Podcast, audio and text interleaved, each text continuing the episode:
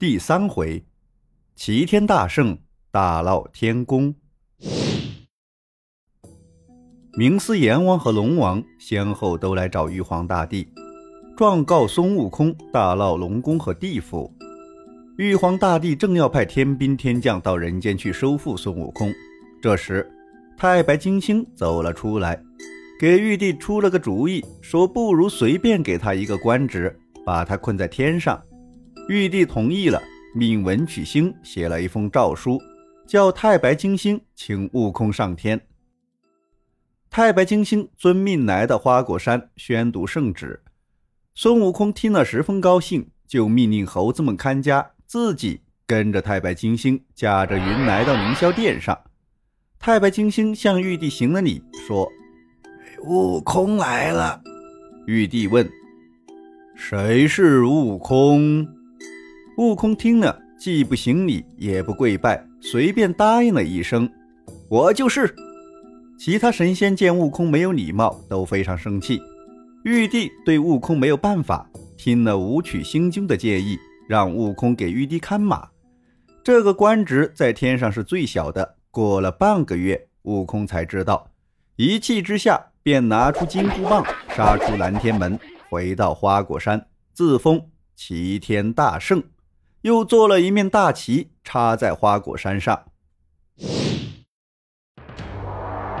玉帝听说孙悟空又回到花果山，马上命令托塔李天王和三太子哪吒带兵去捉拿悟空。没想到先锋官拘灵神和悟空没打几个回合，宣花府就成了两截。哪吒一见，气得头发都竖了起来，大喊一声。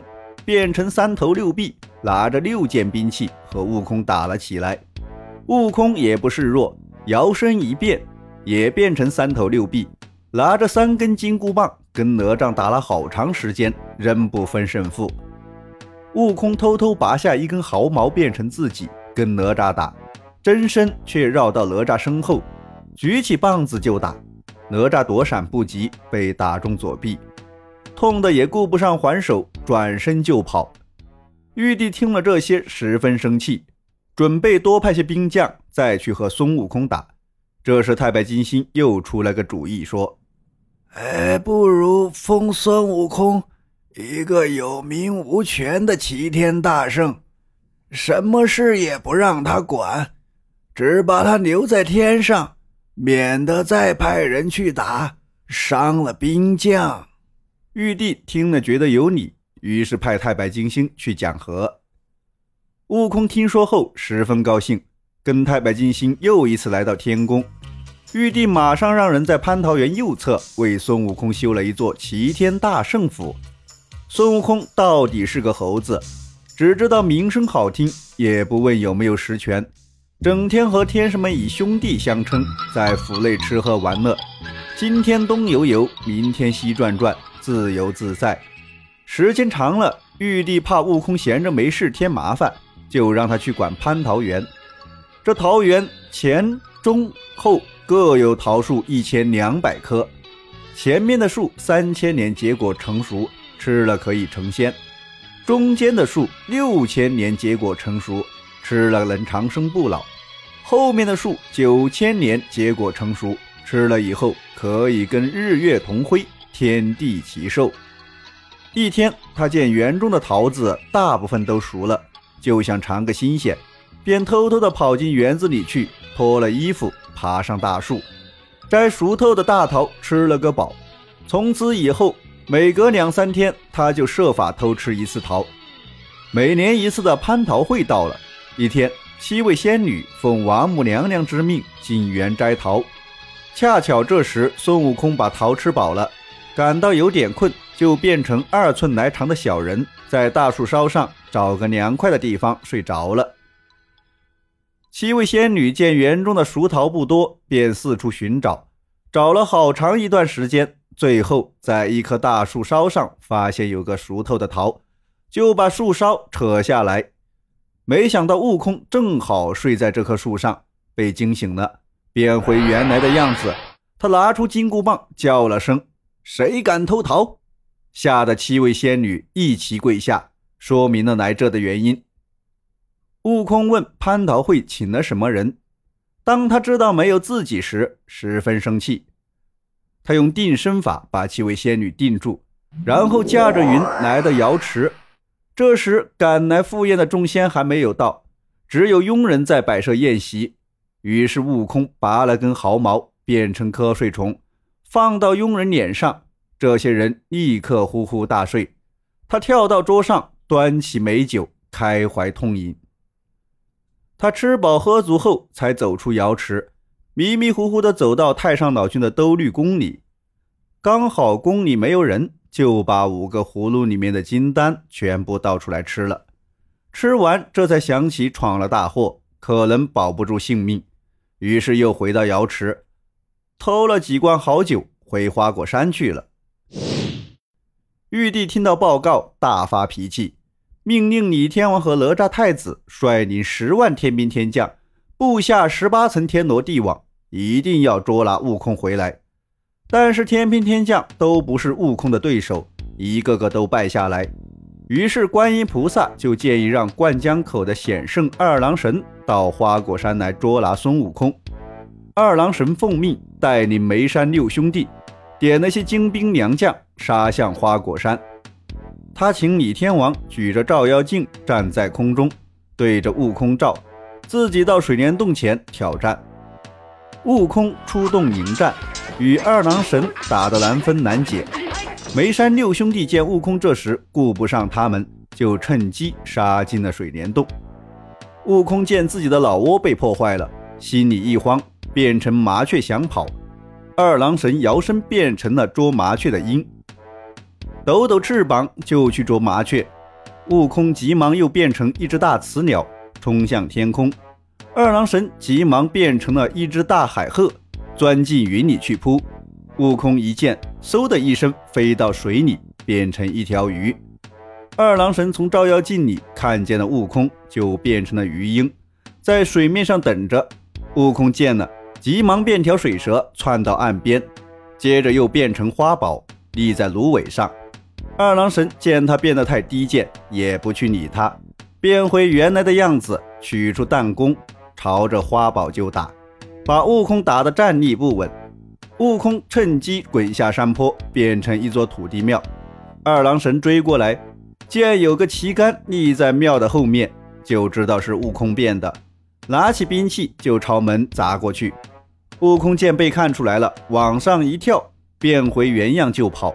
二郎神驾着云追了过去，两个人一边走一边打，又来到花果山跟前。各路的天兵神将一拥而上，把悟空团团围住。在南天门观战的太上老君趁机把金刚镯朝悟空扔过去，悟空被打中头部，摔了一跤。二郎神的哮天犬跑上去咬住了悟空，其他天神则扑上去把悟空摁住，用铁链穿住琵琶骨捆了回去。孙悟空被绑在斩妖台上。但不论用刀砍斧剁，还是用雷打火烧，都不能伤他一根毫毛。太上老君启奏玉帝，把悟空放到八卦炉里熔炼。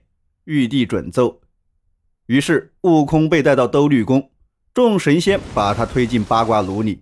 烧火的童子用扇子使劲扇火，悟空在炉里跳来跳去，偶然中跳到巽宫的位置。这里只有烟没有火，熏得很厉害，就弯下身子蹲在里面。四十九天过去了，太上老君下令打开炉门。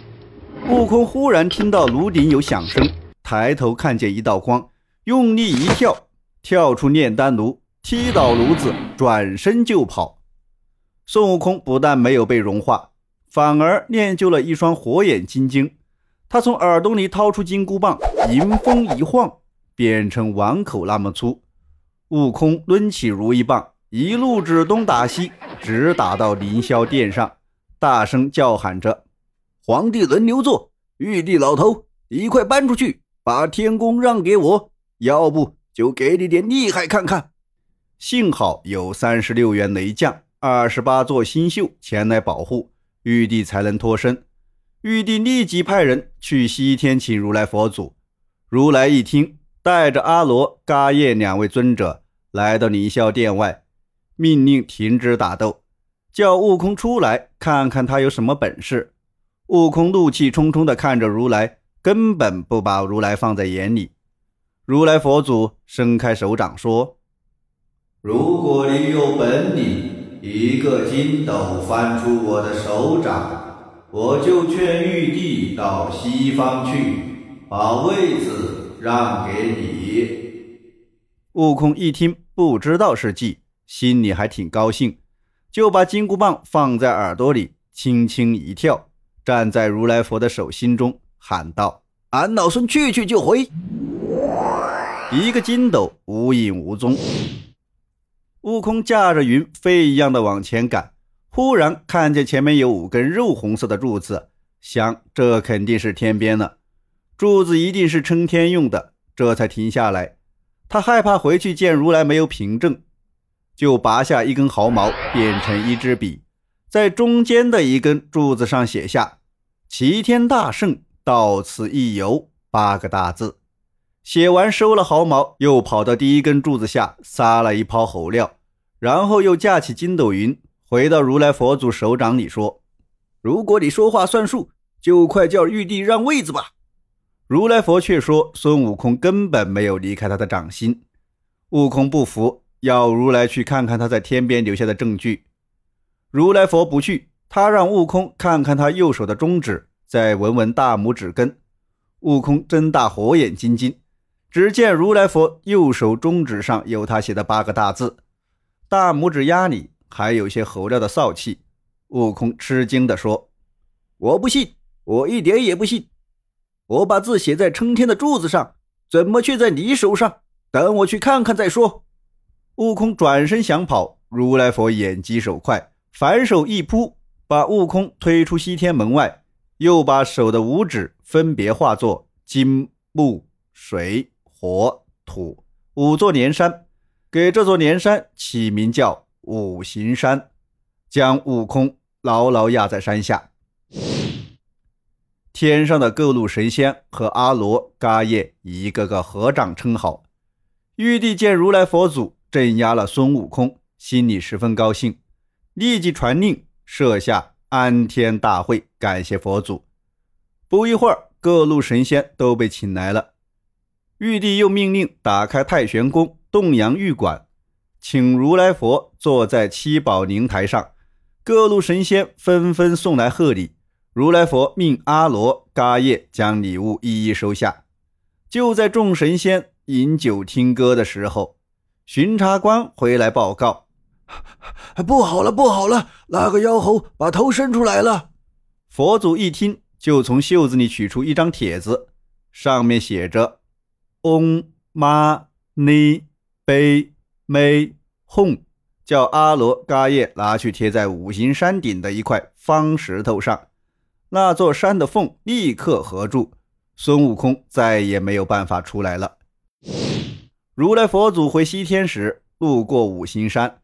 又发了慈悲心，叫来山神，让他和五方揭谛住在这座山上，监压悟空，并对他们说：“如果他饿了，就给他吃些铁丸子；渴了，就把融化的铜水给他喝。